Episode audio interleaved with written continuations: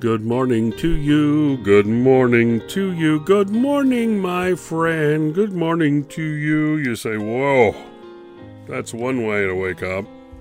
It's six o'clock. Time for prayer time here on WHCB 915 The Blessing. Kenneth Hill is my name, and I'm the host of this prayer time. We're continuing today in Proverbs chapter 16. The wise person labors to satisfy their needs, the needs of both the body and the soul.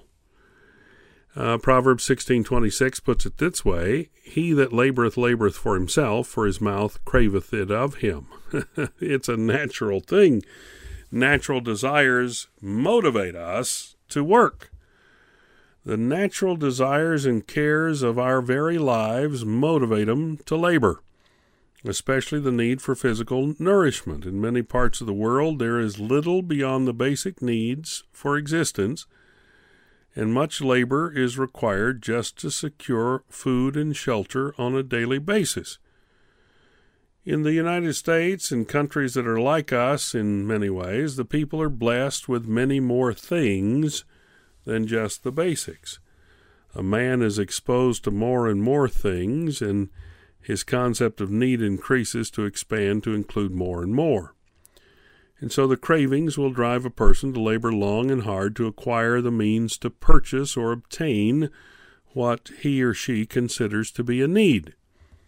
While we must labor to provide for our physical needs, we also need to consider our emotional needs. We need to consider uh, all of these things that are needed. How about spiritual needs? Well, it's just as important that we labor to provide for our emotional and spiritual needs as it is to provide for our food and shelter. God has to help us to realize that we need to clearly determine our true spiritual, emotional, and physical needs. Then we need to set out to make provision for those needs. And when we're healthy in every area of our being physical, emotional, spiritual then we're able to enjoy life and we are able to be a blessing to others. Humankind labors to secure the things that are needed or desired, and we need to distinguish between what is basic and needful and what is just a want, what is just a desire. We need to labor to take care of our needs, and we should make sure that our desires are worth the time and labor that we must satisfy, uh, we must give to satisfy them. Uh, Dr. George Anderson always said it doesn't matter what you own, it matters what owns you. And I would agree with that statement even to this very day. It's not what we own that matters, it's what owns us. And that is found here in Proverbs 16:26, he that laboreth uh, laboreth for himself, for his mouth craveth it of him. And uh, we go to verse 27 of Proverbs 16. An ungodly man diggeth up evil, and in his lips there is a burning fire. This ungodly person devises mischief, and that mischief then harms other people. If there's anybody out there who is living without God, well, they're capable of any sin. If God does not govern and guide a person's heart and soul, that person is capable of any sin. Let me repeat it.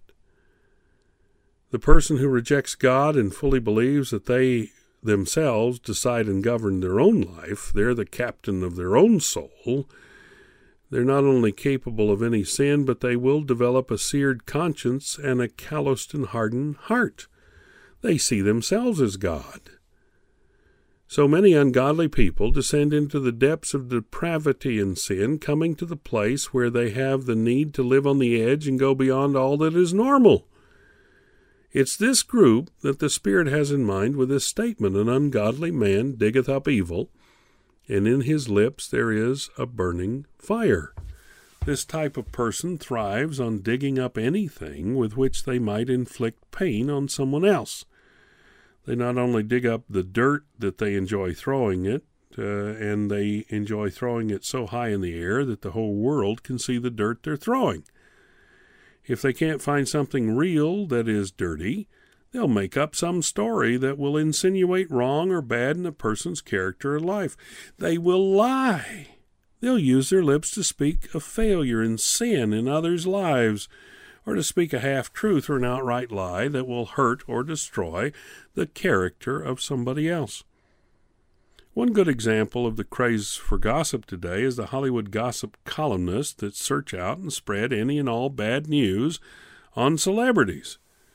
The cold hearted and seared conscience of the world thrives on hearing and repeating this endless spin of gossip, even though they don't really know any of the people that they're being talked about.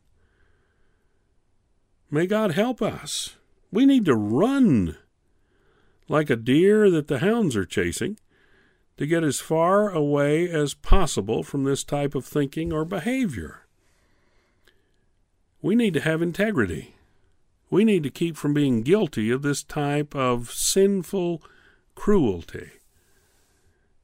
Our words and our intentions have to be of help to others.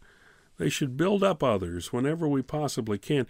They should not be used to tear down people, even people we don't know. We shouldn't repeat gossip. Proverbs 16:27 An ungodly man diggeth up evil, and in his lips there is a burning fire. May the Lord deliver us from any of that sort of thing. May we be totally delivered from that sort of thing. Heavenly Father, thank you for reminding us once again of the things we need to avoid as well as the things we need to follow. Help us to study your word. Help us to meditate upon your word. Help us to follow you. Help us to love you fully and truly. And then help us today to be of service to you. We love you, Lord. We thank you for salvation through Jesus Christ, our Lord, your Son, our Savior. We thank you for the opportunities you give us. We thank you for our families. We thank you for our friends and we ask you to be with family and friends today.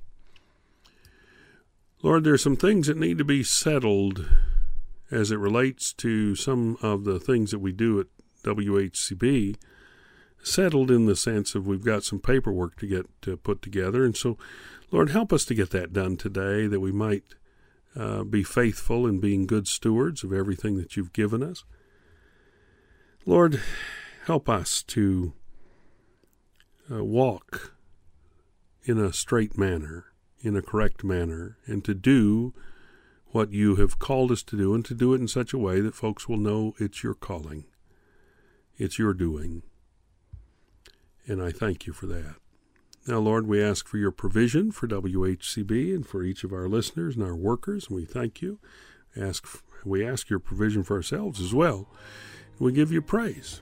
And we do that in the name that's above all names, the name of Jesus Christ, our Lord and our Savior and our soon coming King. Amen.